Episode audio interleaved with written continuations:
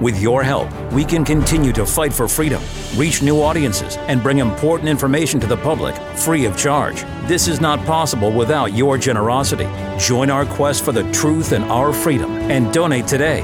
Simply go to tntradio.live. You're with Bruce Torres and World Stage on today's News Talk Radio, TNT. Exposing the tyrannies and exploring our power with deep dives into history, current events, dangerous trends, and the nature of reality. Before I introduce my guest, I want to talk about uh, an article at Covert Action Magazine. Back on, no, uh, nope, I'm sorry. Uh, this is Alex Krainer's Substack. And he wrote the tw- this post is this article is the 21st century opium war like in the 19th century, the perpetrators are the bankers, but this time the target is the U.S. This is yet another story corroborating the idea that the USA is the central battlefield in the global total war waged by the banking cabal against the whole rest of humanity.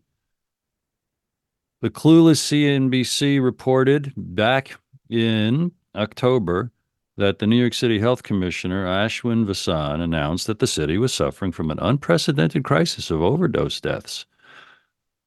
One New Yorker is dying from an overdose every three hours, Dr. Vasan warned New Yorkers. No one is spared, even if you think otherwise. If you use drugs, know someone who is using drugs, or might be around drug use, there are simple steps we can take. And there's a lot to unpack in Vasan's statement. Alex Krainer writes at alexkrainer.substack. And it is a very, very well researched and uh, great summary of how basically the bankers are at the top of the food chain of mob, organized crime, and the drug trade.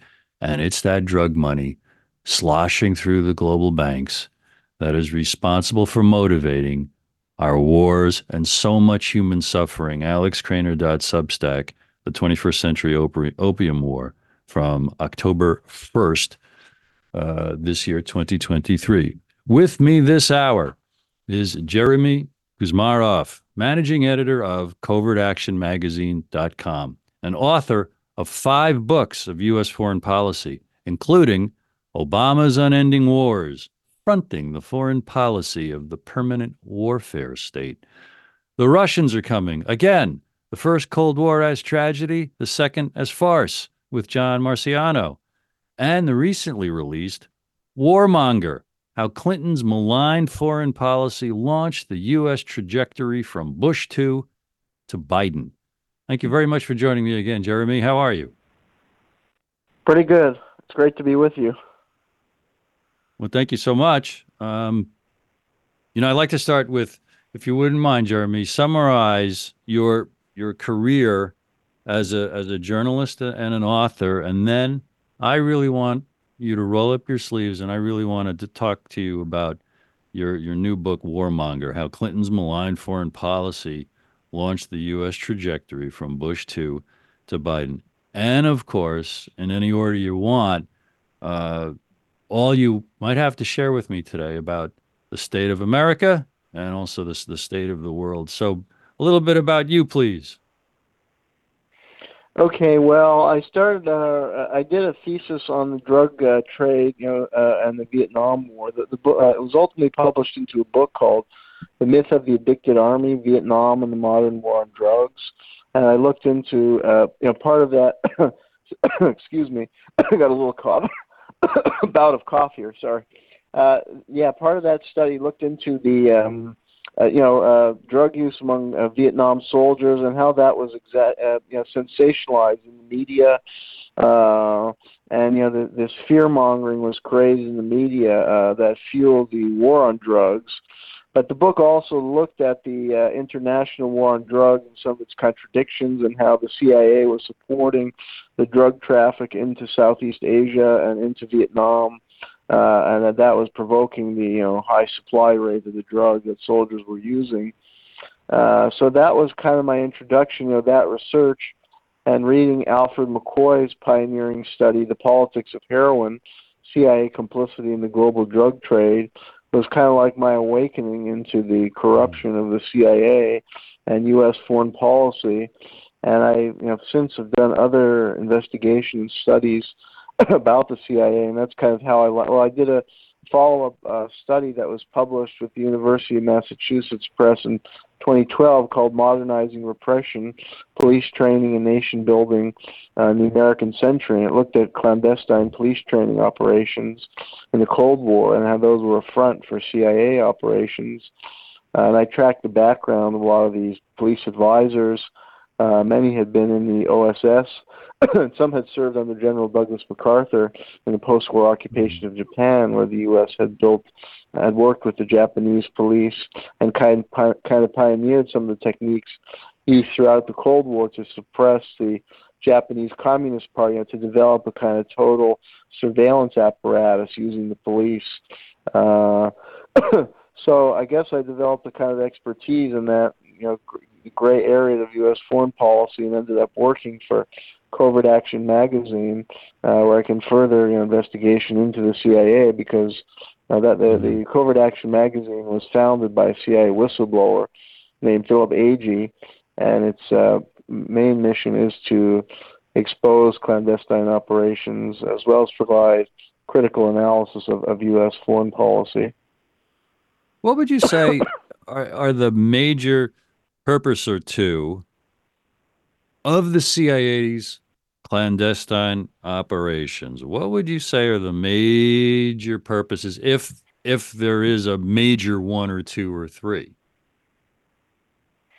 Uh, well, one is uh, psychological warfare. I think uh, targeted largely against the American public, uh, because it was revealed that uh, you know uh, in the 70s that the CIA had uh, basically had on its payroll hundreds of journalists uh, uh, in the most influential publications, and that obviously continued in the present day. Uh, and you know they're constantly trying to manipulate public opinion in support of U.S. foreign policy objectives. And then, yeah, if you go back to the beginning of the CIA, they had close, they were very, very closely affiliated with you know uh, Wall Street banker, banking elite and the Rockefeller interests. Uh, and they really, and that's what Philip Agee exposed in his book Inside the Company, how they were basically the strong arm of you know U.S. capitalist interests and capitalist elite who pursued this you know aggressive foreign policy and basically imperialistic foreign policy after World yeah. War II, whose main purpose was to open up uh, the world, the world economy to U.S. cap, you know, corporate interests and exploitation mm-hmm. uh, of, of economies in the third world. So the CIA, you know, was involved in so many different coups uh, and, and political uh, skullduggery, and even these police training program was usually designed to root out leftist uh, movements uh, whose aim was to establish more independent national control over their economy and challenge corporate interests or uphold, you know, right-wing or dictatorial regime that served uh, the agenda of U.S. Uh, corporate interests. And that's what Agee uh, discussed in his book, Inside the Company, and, and he was, I think, right on the mark about that. And you can trace that right up to the present day, uh, including, you know, the CIA. We know it very active in Ukraine. They've been, you know, their goal is to try and pry Ukraine away from Russia isolate Russia, you know, the potential rival, uh, geostrategic rival of the United States, and also uh, they're you know pushing a regime change agenda within Russia. You know, groups like the National Endowment for Democracy is an adjunct of the CIA, and they operate in many countries to try and stir unrest and promote like color revolutions against any kind of uh, you know or, or governments that uh, would challenge American interests in any way, or a country like Russia under control of, of Vladimir Putin, who's more of an independent nationalist and is trying to you know strengthen Russia. The U.S. wants a, a weakened Russia, so that's why they're trying to undermine Putin and using uh, the NED, which was a, an offshoot of the CIA founded in the 1980s. I give you I give you fair warning, Jeremy. I'm going to invite you back soon, and we'll just do a show about the CIA because sure their their their their skullduggery, the reality of what they are and what they've done, is enormous beyond the imagination of of mainstream folks who just know what they know about the CIA from the mainstream news to we who've done some research. It's they're they're a whole planet unto themselves. Be that as it may, to approach your new book, Warmonger, a couple things.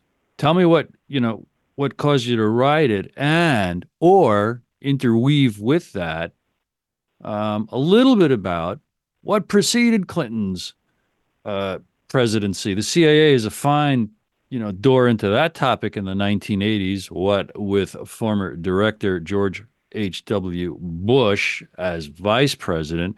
So, how do you want to set up or tell me, you know, what what was the impetus behind Warmonger, and then uh, let's let's talk about that book. Sure, yeah, and, and it does relate to my uh, investigations of the CIA because I found you know Clinton had a very strong connection with the CIA and was very likely recruited as a CIA asset. Well, according to Cord Meyer Jr., who's a very high-level CIA operative, who's even been connected uh, in some studies to the Kennedy assassination, uh, he got drunk once and admitted that Bill Clinton had been uh, recruited into the CIA when he was a student at Oxford, and that would actually make sense in light of a trip. What he was saying was that Clinton had been funded by the CIA for a trip he took with his roommate Strobe Talbott. You know, Strobe Talbott was came from a skull and bones family whose uh, his um, uncle uh, was his, uh, I can't remember. I think it's his grandfather's uncle was the Secretary of the Air Force, uh, and he came from a very wealthy family in Ohio, and he became the Russian editor at, uh, at Time Magazine, or head of the Russia desk, because he knew Russian, uh, and he was very clearly, you know, a journalist uh, in the pay of the CIA.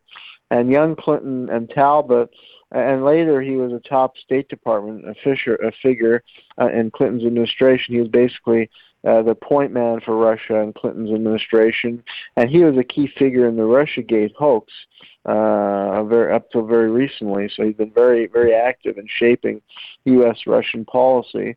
Uh, and um, yeah, so the two. And I just want you know I just like to highlight when when you you know, and I can't wait for more. When you drop a big rock like that, you know, into the into the cool water of, of the conversation, Clinton, President Clinton possibly very likely recruited into the CIA. That just that just blows people's minds. So c- just continue, please. Thank you, Jeremy.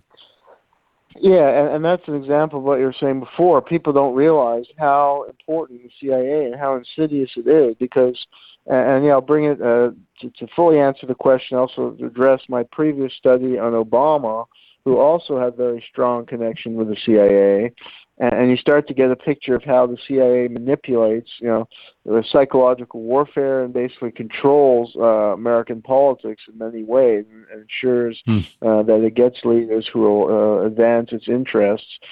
And in Clinton's case, yeah, so he was on a trip with Strobe Talbott where they smuggled out the memoirs of Nikita Khrushchev. Uh, and that, you know, uh, was in the interest. Yeah, they went to Moscow. They went to Moscow, right?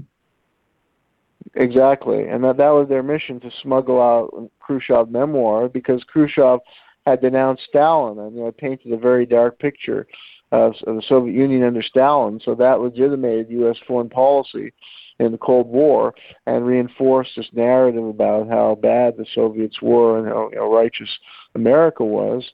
And then you know, uh, flash forward. Well, firstly, I mean, you know, how does a guy like Clinton? Firstly, he never got his degree from Oxford he was uh, accused of sexual assault. Uh, now he went to Yale, and then he graduated, and then um, he was quickly promoted as a professor at the University of Arkansas. I mean, most people out of law school are not qualified to be uh, professors right away uh, in a pretty good law school. Uh, and then he's running for Congress uh, within a year or two, and he become the youngest attorney general and the, youngest governor in the state of Arkansas. And then he basically turns Arkansas, and this is really not known by most people, how he, when he was the governor, he basically turned his state into a playground for the CIA in the Contra uh, war. And you know there a huge smug- uh, arms smuggling and drug smuggling operation run out of the western corner of the state in Mena, Arkansas. uh, where they were, you know, supplying the Contras or counter-revolutionaries uh, that were trying to overthrow the uh, socialist Sandinista government of Nicaragua after a revolution in 1979. And Congress ultimately cut off, cut off aid to the Contras, but the U.S. continued, and the CIA was supplying them covertly, including mm-hmm. through uh, clandestine flights out of Mena. And Clinton blocked any investigations.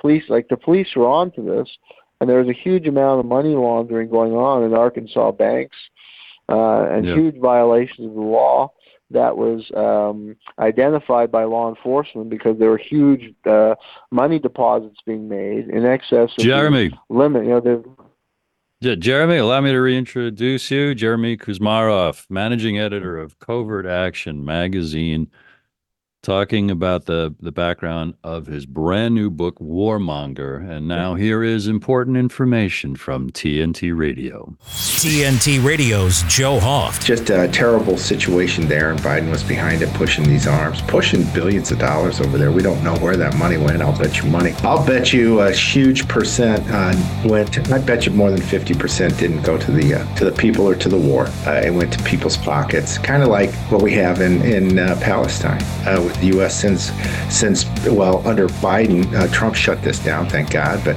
under Biden, Obama, they started sending billions over to uh, that part of the world. These people are, have been after Israel forever and and uh, supported by Iran, and billions of dollars going their way, and uh, to help them, uh, you know, basically uh, create chaos in the Middle East, terrorism, and and we saw what happened earlier this year, about a month ago, uh, the two one attack in Israel and the death and destruction, rape and kidnapping. More than 240 people kidnapped. Joe Hoft on today's News Talk Radio, TNT. Radio works because of its ability to personalize to the listener. What's exciting these days is that people are rediscovering it. You know, people are really rediscovering just how powerful radio is, how ubiquitous it is. It's in our cars, it's in our homes. There are so many new ways to access it. It's everywhere. To find out more, go to tntradio.live. It sounds pretty good. It's it sounds real, dude. Not bad, huh? This is today's News Talk Radio, TNT. And this is World Stage. I am Bruce de Torres, happily talking with Jeremy Kuzmarov, managing director of CovertActionMagazine.com, and talking about when Bill Clinton was governor, Jeremy, and you were explaining how he uh, facilitated, if not oversaw, you know, drug smuggling and uh, arms uh, smuggling through Arkansas in the late 70s, early 19, you know, 1980s. I'll mention you know, a couple days ago on the 10th, you published on covert mag- covertactionmagazine.com. 19 years ago today, journalist Gary Webb was murdered after exposing CIA drug trafficking, which uh, encompasses the things we were just talking about. CovertActionMagazine.com, December 10th article about your article about journalist Gary Webb. Now, any way you want. Oh, I wanted to read this a little bit about your book, Warmonger How Clinton's Malign Foreign Policy Launched the U.S. Trajectory from Bush 2 to, to Biden. No, I'll give you I'll give you that as your cue to uh, talk to me about your new book.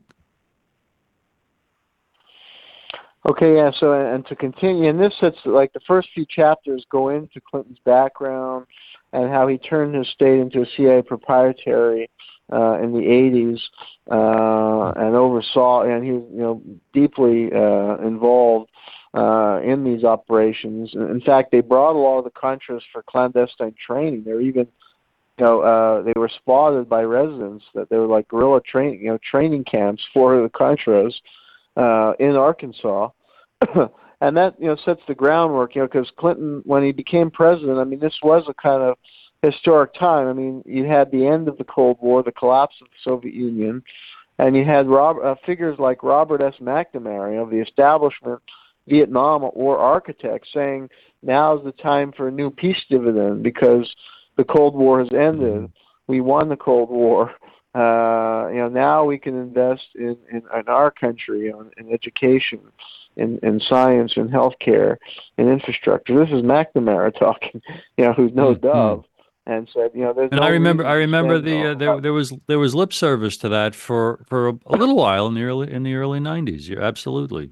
Yeah, and there was momentum for that position, uh, you know, among a broad swath of the population, and then along comes Clinton to hoodwink liberals who they think he's one of them, you know, and really he ended up, uh, you know, basically revitalizing the warfare state uh, at the end of the Cold War. And as I discussed, you know, key was that he was able to fr- frame that, oh, that oh, we need to uh, intervene in countries for humanitarian reasons and to stop genocide.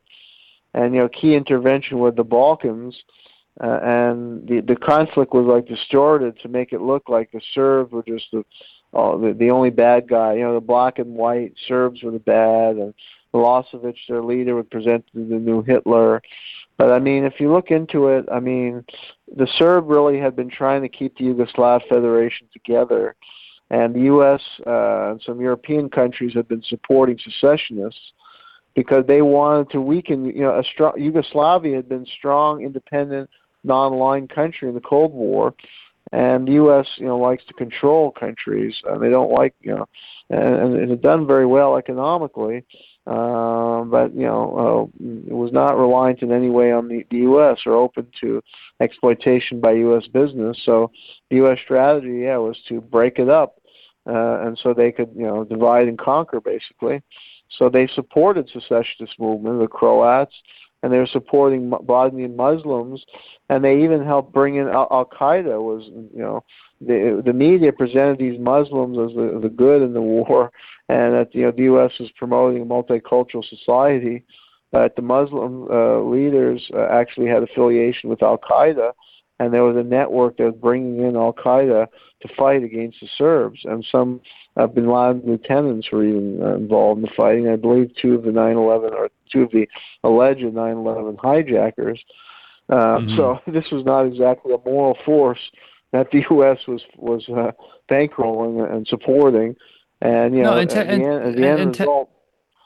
Well, uh, Al Qaeda, to to my knowledge or impression, was and is very, very much either completely created and controlled and used by the CIA, or to a very large extent, or or big factions of them. What what can you tell me about that? Uh, yeah, I think that's true. I mean, they evolved out of the Mujahideen in the 80s, and that was a huge CIA operation in the 1980s in Afghanistan. And actually, I found evidence that uh, in some recent uh, investigations, um, and people who've really uh, done some deep research found evidence that bin Laden had been trained in Australia by some CIA agents uh, during that period, you know, uh, when they were fighting the Soviets uh, in Afghanistan. So, yeah, they had their origins uh, in league with the CIA, and I'm sure there were still a lot of connections. So the CIA may have been coordinating uh, these efforts to bring Al Qaeda uh, to fight uh, and do the dirty work of fighting the Serbs, who were yeah, hated because you know Milosevic was a socialist, and this was with the end of the Cold War. Europe was turning away from socialism, but Milosevic was one of the last holdovers, so they had to get rid of him. And they ultimately, after the war, engineered a color revolution uh, in Serbia uh, that was funded in part by the National Endowment for Democracy. They staged huge protests, uh, and he was eventually ousted, and then he was uh, tried in the International Criminal Court. Although many felt it was a Stalinist show, uh, style show trial, and uh, you know, the, and that I mean, a lot of the, uh, the worst atrocities in the conflict had actually been committed by the Croats in an Operation Storm that was coordinated by U.S. military generals, some of them working for private military contractors. And the 90s was yeah, a key period in the privatization of military operations, and these new private military contractors sprung up. Uh, that, that Hang on, hang on. Before bef- be- before we go down that hallway, uh, tell me some more about how how much of the American uh, meddling caused the conflict in in Bosnia and Serbia. That whole uh, in the '90s. How much was America's responsibility for that known in the 90s and when if if it wasn't known then when did it start to come out? Um, well, yeah, and related to the broad theme of the book, so yeah, this is a, a key episode where Clinton, you know, reframed military intervention, you know, as humanitarian intervention, and he, he he drew support from a lot of liberal sectors who had opposed the Vietnam War, but actually embraced this as a kind of moral crusade. And you know, they played up the genocide angle and presented images of concentration camps that really uh, didn't actually exist. Um, and yeah, I mean, I, so I think they were very effective psychological warfare, and you know, Clinton on the American public, and, and Clinton cultivated this image that he was kind of this matured '60s radical, uh, when really he had been uh, in the CIA all along. Uh, so, uh, but you know, there were very few protests at all. And you know, the people who had been active in the anti-Vietnam War movement, a lot of them embraced this war, uh, and there were no protests. And some of that was also because of the subcontracting. You know, they the the Pentagon perfected waging wars with very limited uh, U.S. military personnel and very limited risk to any U.S. soldiers, because that's what ultimately engendered the opposition, you know, in the Vietnam War when so many U.S. soldiers were dying or, or being uh, wounded. Uh, and yeah, a lot of it was kept secret. A lot of the dirty side of the war, like what we were discussing, to answer your mm-hmm. question, yeah, it was not really known at the time, like that the Muslims uh, had this connection with Al Qaeda, and there were a lot of uh, Islamic fundamentalists I mean, I'm sure you probably could have found the information because the leader of the uh, Muslim Bosnian Muslims was named Izzet Begovic, and like he had a background of like uh, ident- you know supporting Nazism in World War II and writing these texts that were like promoting uh, Islamic fundamentalism and radicalism. And he had actually written some books with some really incendiary material in it. So, but I mean, how many people? Uh, I'm pretty sure the book was probably available, but uh, not many people were, were digging it out. You know, so I, and the media was really by this time, I think, totally bought over. I mean, in the Vietnam War, you had some critical reporting, but I think by the 80s, there were a very small number of journalists, uh, you know, uh, reporting critically, like Robert Parry uh, was one, but. Uh, I think the 80s many uh, have marked as a kind of turning point where the media got totally taken over by the Pentagon and CIA. So by the 90s, it's just like most of the media is just pure like State Department propaganda. So uh, I don't think many people knew really, you know, very much, and and there wasn't much of a anti-war movement. I mean, there were some magazine like Covert Action magazine. You know, I went back and I have a, uh, uh, all the issues from the beginning of the magazine. And if you review, they had some really good and critical articles about the Balkan conflict in the 90s. Hmm. But you know that the readership, uh, unfortunately, is not that large of Covert well, Action Jeremy, magazine. And, yeah, I um, in your book Warmonger, I'm, it sounds like the American uh, meddling slash destruction in Yugoslavia with that with the Bosnian uh, Serbian war. That's a major pillar or or point in your book. What are the others? Because uh, I I do want definitely to to get up front the the case you're making for Clinton as a warmonger. So w- how prominent is the Serbian war, and what are the other you know, hammer blow, major blows, you know, or, or accusation or, you know, evidence that, that you're presenting to make the case like this guy was a, a poser for the establishment of the military industrial complex slash intelligence. Good, yeah, uh, excellent question. Yeah, so yeah, that's one key chapter, uh, and again, that that's a key pivot where he's really advancing a certain kind of rhetoric that we see later, uh, you know, used to support like the responsibility to protect become codified mm. as doctrine, and we see that kind of rhetoric used to justify the bombing of Libya, you know, to allegedly protect people against genocide and for you know humanitarian interventions, uh, Syria, uh, and a host of others. So that that's one key mm. turning point. And you know, a lot of the interventions were kind of small scale. So, and actually, the, the data showed that Clinton was involved in many more countries militarily, even than Reagan. Uh, and had you know I don't know the, uh, the numbers off the top of my head, but it's like two times uh, U.S. forces were in two times the countries as Reagan under Clinton, and you know this is what you this is what you've got on um, on Amazon. The description of Warmonger. Clinton bombed yeah. six countries by the end of his first term. Had committed U.S. troops to 25 separate military operations, all in his first term, compared to 17 in Ronald Reagan's two terms. Exactly, and they're a lot like in Africa. He developed this uh, this force, you know, is framed as peacekeeping, and that's this kind of Orwellian language, mm. Uh, mm. and it kind of hoodwinks the public into thinking, oh, we're sending troops to uphold peace in these countries.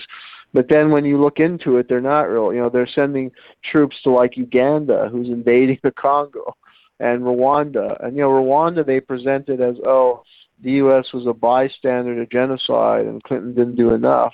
But when I looked into it, and I did a lot of in-depth research on that, um, actually that was one of the military interventions. The U.S. sent troops because they were trying to empower the the, the Tutsi-led Rwandan Patriotic Front. You know, France had been supporting the Hutu-led uh, government uh, in Rwanda, and so it was like a modern-day version of the Great Game. And the UK and US were trying to empower uh, Rwandan Patriotic Front, who's still in power. And then they provide, you know, special forces after they consolidated the power to the huge bloodletting. Uh, special forces were sent to Rwanda, and U.S. intelligence assisted Rwanda and Uganda as they invaded and plundered the Congo, and they instituted, you know, they they changed, they instituted regime change, they assassinated Congolese leader, uh, and they were looting the resources of the Congo and opening it up for Western uh, multinational corporations. So, so these are kind of interventions that they're packaged as peacekeeping, but U.S. troops are, are, are on the ground and, and, and U.S. intelligence is involved. Um, but there's very limited protest, and the public doesn't really understand what's going on, and they think it's some kind of humanitarian mission if, if some troops are over there. Uh, and you see that pattern in Africa. You know, in West Africa, there were troops uh, sent sent in, and they're trying to shore up certain governments. Uh, and a lot of times, it's it's you know controlled natural resources. Uh, so um, during these so years, those, during these yeah. years, Jeremy. Um, from the start of Clinton's presidency in 1993, when there was still discussion of the peace dividend, the possibility of shrinking our huge military budgets and our presence around the world because the Cold War was over because the Soviet Union collapsed, I believe, in 91. So during his two terms, Clinton's two terms, these uh, military actions, did the budget shrink? Did our overseas presence shrink much? Because obviously, with 2001 and 9 11, you know, the lid came off and we've been off to the races ever since. So how what was the size of the of the military uh, the fluctuation, if much, of, you know, during Clinton's two terms?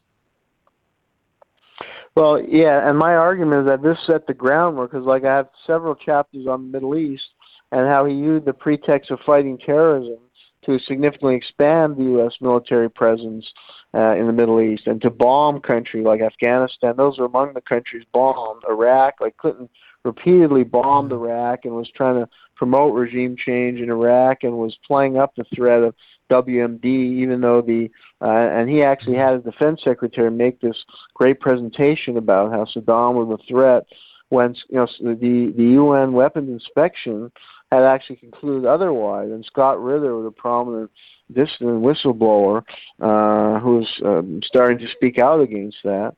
But Clinton mm. bombed, his administration bombed Iraq repeatedly. They bombed Sudan, and they targeted this chemical. Uh, well, they claimed there was this facility, uh, this plant that was manufacturing chemical right. weapons, but there was no yeah. evidence of that. And then people said I think that, that was, was actually manufacturing pharmaceuticals. Right. And I think that was around the time of his uh, Monica Lewinsky and uh, impeachment and stuff like that. It really seemed like a, a, wag the dog thing. Like, hey, look at this. Just change the story with uh, wow, you know. Yeah, exactly. And then play up the threat of terrorism. And yeah, he bombed Af- Afghanistan, uh, chasing yeah. Bin Laden. Uh, so, and he he passed the uh, there was a major law that was passed uh, a year after the Oklahoma City bombing that was an important mm-hmm. precursor to the USA Patriot Act and, mm-hmm. and really undermining American civil liberties. And then, yeah, the Pentagon budget, yeah, there was some drop when he first came in, but then slowly the, the Pentagon budget, the military budget, built back up.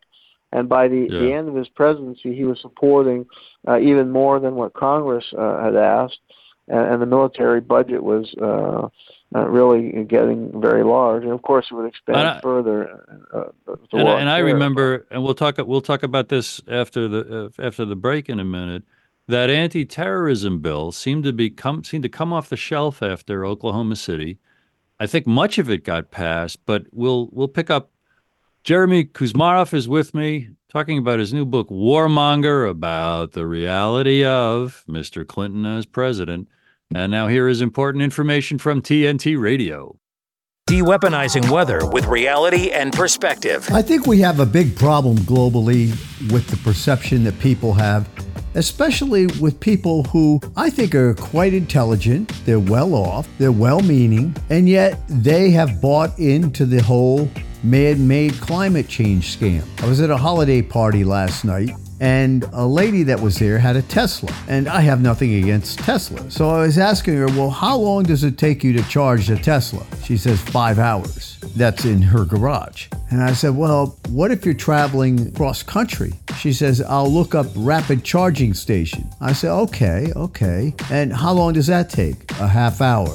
So let me get this straight. You have to plan your trip so that you will stop for a half hour at charging stations. You have to go look along the route. I mean, I travel across the United States all the time. It takes me three minutes to fill my tank for 400 miles, not a half hour to recharge it. And what's interesting is it's tough enough to figure out which hotel to stay in as opposed to trying to find a charging station. But if you have a lot of money, that's fine. But things got sort of sticky at the end of the party to a point where my wife actually grabbed me and said, Come on, let's go. When the lady said to me, Well, I'm doing my part to stop CO2 from warming the atmosphere. Again, what bothers me is that she's very intelligent. I've had this encounter with a lot of intelligent people that they have actually been brainwashed. So we got a whole lot of work to do to try to at least get people to understand what's going on and to look at it. This is TNT climate and weather watchdog meteorologist Joe Bastardi asking you to enjoy the weather. It's the only weather you've got. She was reading at a second grade level in kindergarten. Pod force swimming before she was seven. Finally convinced mom to get her ears pierced in the third grade came in second at her fifth grade spelling bee. Drill team in the seventh. And with one stroke of the keyboard, one click of the mouse, it's gone. It's gone. It's gone. Report a cyber tip today. This is World Stage with Bruce de Torres on today's News Talk, TNT Radio. Discussing with Jeremy Kuzmarov his new book, Warmonger, how Clinton's malign foreign policy launched the U.S. trajectory from Bush to, to Biden. And in addition to military, what else could we say about the uh, military, Americans' military under Clinton, and before talking about the other ramifications of his foreign policy, free trade, globalization, and things like that, Jeremy. Well, and yeah, key chapters also deal with you know the issue of NATO expansion and Russia, and that was uh, uh, I think you know we're seeing the consequences of that play out today uh, with the new Cold War, and that was entirely avoidable.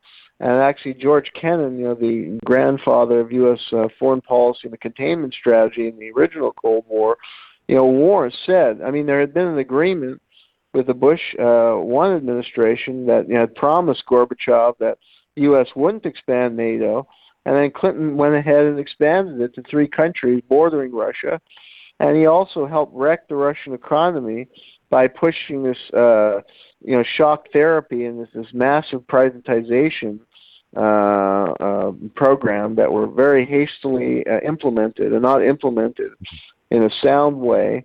That basically crashed the entire Russian economy. Um, and that all paved the way for the rise of Vladimir Putin, the more nationalistic leader, uh, he was trying to retake control over Russia's economy and succeeded to some extent because uh, under the Clinton policies, yeah, it was under the privatization, U.S. corporations were starting to uh, gain control over uh, Russian natural resources and, and Russian oil, for example. Uh, so that kind of you know greedy policy just antagonized the Russians and and and caused this pushback that has led us into the new Cold War. And then I also have chapters on Southeast Asia and China and you know he, he was supplying the uh, weapon to to Indonesia as they uh, were assaulting the people of East Timor, and he also antagonized China. You know he broke with the Nixon policy. Uh, he was really the first to break with the Nixon policy uh, of cooperation with China. Uh, and Nixon started, re- uh, sorry, Clinton started really arming the Taiwanese and antagonized China, and he caused a major incident uh, with China that nearly boiled over into into a war then, and that has set the groundwork for what we've seen in the present, uh, where the where the U.S. Uh, administrations are trying to contain China and encircle it militarily, and no longer you know cooperating with China but threatening it, threatening a war, uh, and arming This- Taiwan and- to the teeth. So. And since you're mentioning that's you're mentioning. China, uh, well, f- finish your point, and then then I'll ask about you know globalization and free trade and what that's did to our economy. Yeah, and, and that's a warmonger who's threatening, you know, who's basically creating uh, the environment for war to break out at any time, uh, arming uh, countries to teeth like Taiwan and and encircling uh, China and, and, and threatening potential war, uh, as well as you know just extending military support to governments that are involved in wars or aggressive or and, and the irony is that he's claiming, oh, we have to intervene for humanitarian reasons uh, in, in in the Balkans, and yet he's willing to supply a, a murderous leader like Suharto. There's no mention of his human rights abuses, and he's giving him all these advanced weapons to crush these Timorese. And then you have the same kind of story, of course, in the Middle East. You know, he's giving the Israelis uh, these he's ratcheting up the military aid, uh, you know, continued uh, human rights abuses in the occupied territory, and there's no concern about that. And actually, he pioneered the extraordinary rendition, where you know, because he really, uh, you know, declared the war on terror before Bush did, and they were using a lot of the same methods that Bush, you know, just used more extensively, including extraordinary rendition, where they would kidnap terrorist suspects, and without proper due process, uh, and then take them to countries where it was known they would be tortured, like and you often U.S. ally, like Hosni Mubarak's Egypt was a favored destination, and this is then a government that claims to be uh, upholding human rights and has to intervene in places uh, for, for, for to to save you know human rights. It, it's just the, the the hypocrisy is unbelievable, and it's amazing that there was not more resistance and backlash to these kind of foreign policies and more of a anti-war uh, movement. But it was really neutered uh, in that period and, and very very ineffectual and limited. And it's consistent. It's consistent with the impression that after Kennedy in 1963, pretty much every president serves the military-industrial complex, serves the interests of you know giant money to uh, foster these conflicts. Maybe yeah, even even Jimmy Carter you know what he how he became under the thumb or maybe was always under the thumb of the trilateralists and Brzezinski and allowing what happened in um, Afghanistan but I don't want to go back in time to that I want to press forward with your account of Clinton in your new book Warmonger where he really just looks like a very very just another very loyal servant of the military industrial complex and with with, with what you know can be accused of being a, a neocon. Is that more or less accurate? Uh, yeah, that that's what I found. Yeah, and I found he was just a, a very bad human being. Uh, in fact, uh, Al Gore's mother, when when he selected Al Gore a bit earlier, um, you know, um, Al Gore and Al Gore, because Al Gore's father was in politics and he was a prominent senator, and so mm-hmm. his mother had been around politicians her whole life. And when Al brought Bill, and this was I think sometime you know in the mid '80s when he was still the governor, he he brought Bill to his mother, and his mother took him aside and said, "said I've been uh, Al, I've been around a politician my whole life. This is a bad man. Don't associate with him." Bill Clinton. Yeah, and you know he had this public image of this kind of gregarious figure, and I mean he played the game of politics very well. I mean we should give credit where credit's due. I mean the guy can give a speech. He's got a gregarious personality. He's got the charisma. He could speak to different audiences. You know, in Arkansas, he could speak at the town fair, and he could, mm-hmm. uh, you know, endear himself uh, to just the, the locals.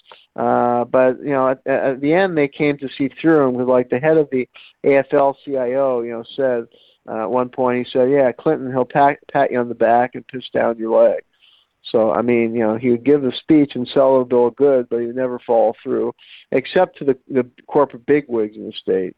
You know, the state is kind mm-hmm. of dominated by Walmart, by Tyson Chicken, and by Stephens mm-hmm. Investment House.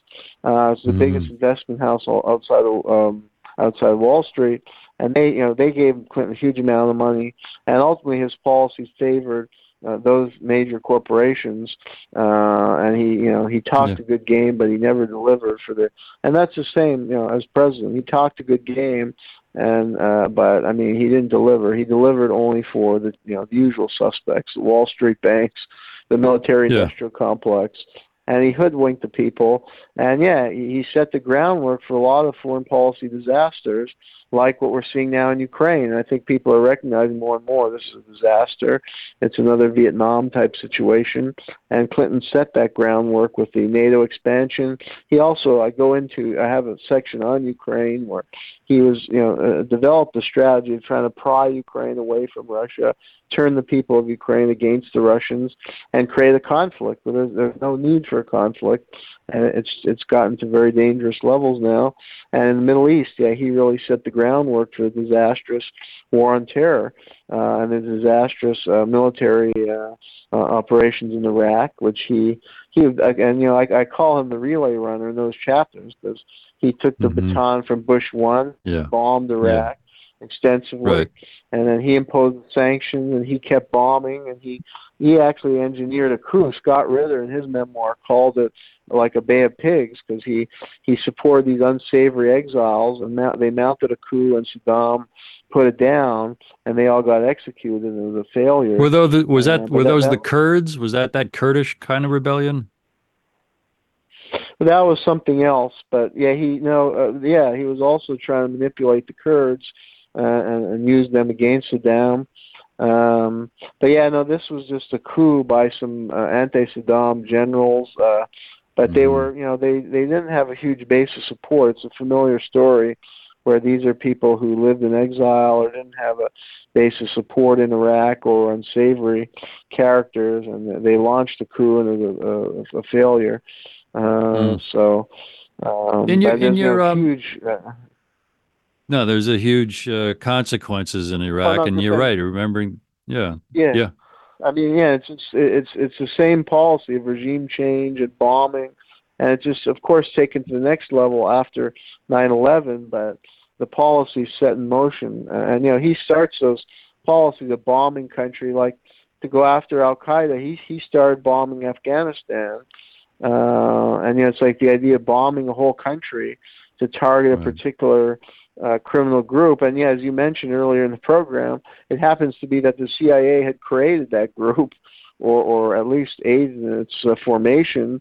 And or, or uh, did, or the or the CIA uh, did with with any forces in other parts of the world horrible black ops and just blamed it on Al Qaeda, or the media just blamed it out Al Qaeda, so that we would ha- know that name, like, oh, the, those are the bad guys. So any anything inflicted on another country, if it's to attack Al Qaeda, it's okay because they're the bad guys.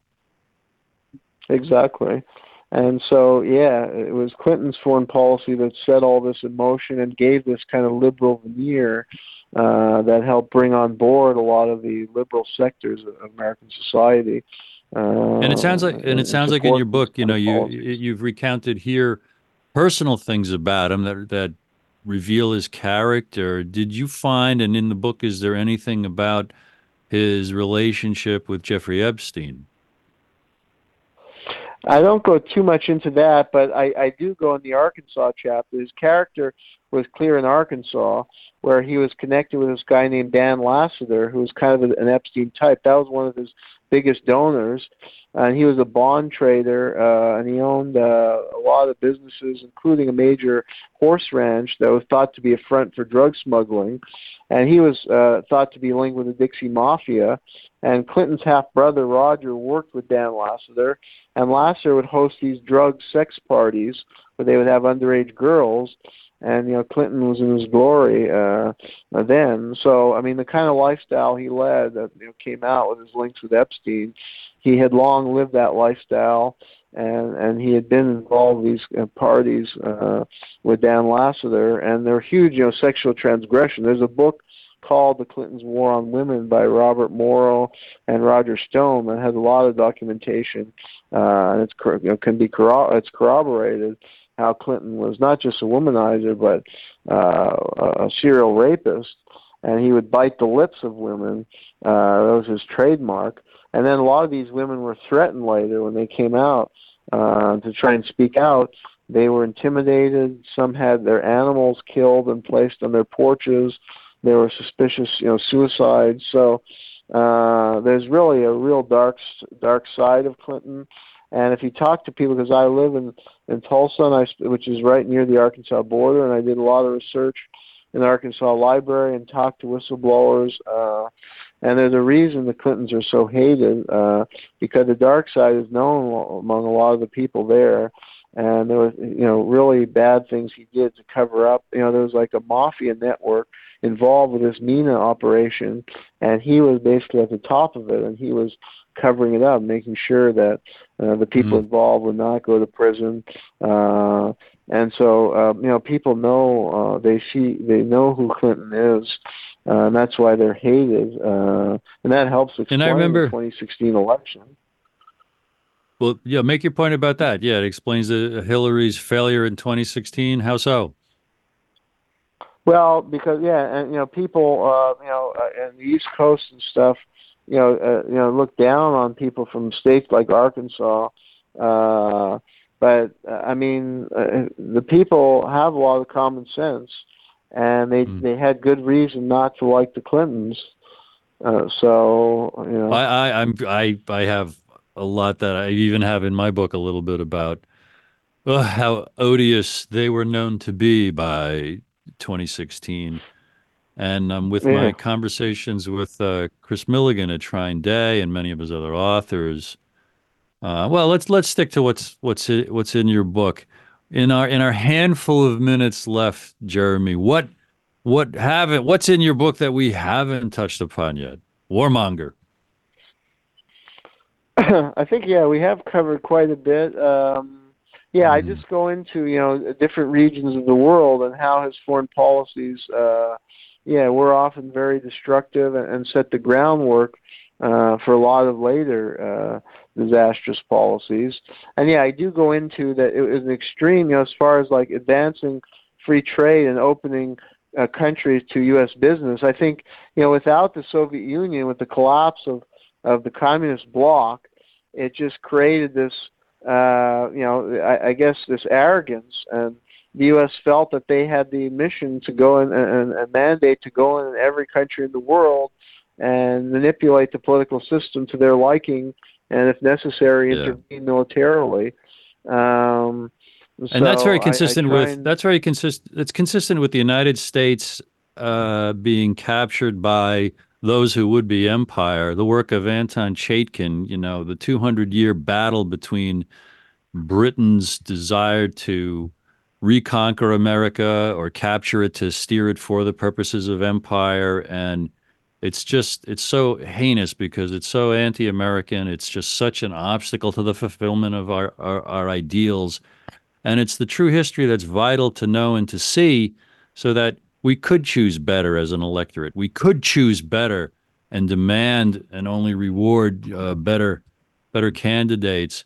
We've got a couple of minutes left. Jeremy Kuzmarov, what what are you working on now? What's what's uh, what's got what's in the new year for you? Uh, well, I'm just working on a lot of different articles. Uh, I have one idea for a book. Uh, well, because I've done uh, like a series at Covert Action on political assassinations. Uh, yeah. So the idea for my next book would be to, uh, you know, bring together a lot of this material, and you know, the, the project would be roughly titled "Political Assassination as American as Apple Pie." Uh, because you know it's it's yeah. challenging the myth of American exceptionalism. Because I think your articles, yes, at Covert Action, covertactionmagazine.com. You great, great articles on on many things, but lately a couple on the assassinations of Lincoln, of JFK, and the indictment against uh, LBJ and the Kennedy assassination. Also, a, a great article on Pearl Harbor and what seems what very likely was known in Washington and how, how much of a surprise that attack may have been. Jeremy Jeremy Kuzmarov of covertactionmagazine.com. Thank you very much for your time and for joining me once again to be continued. And this is TNT Radio.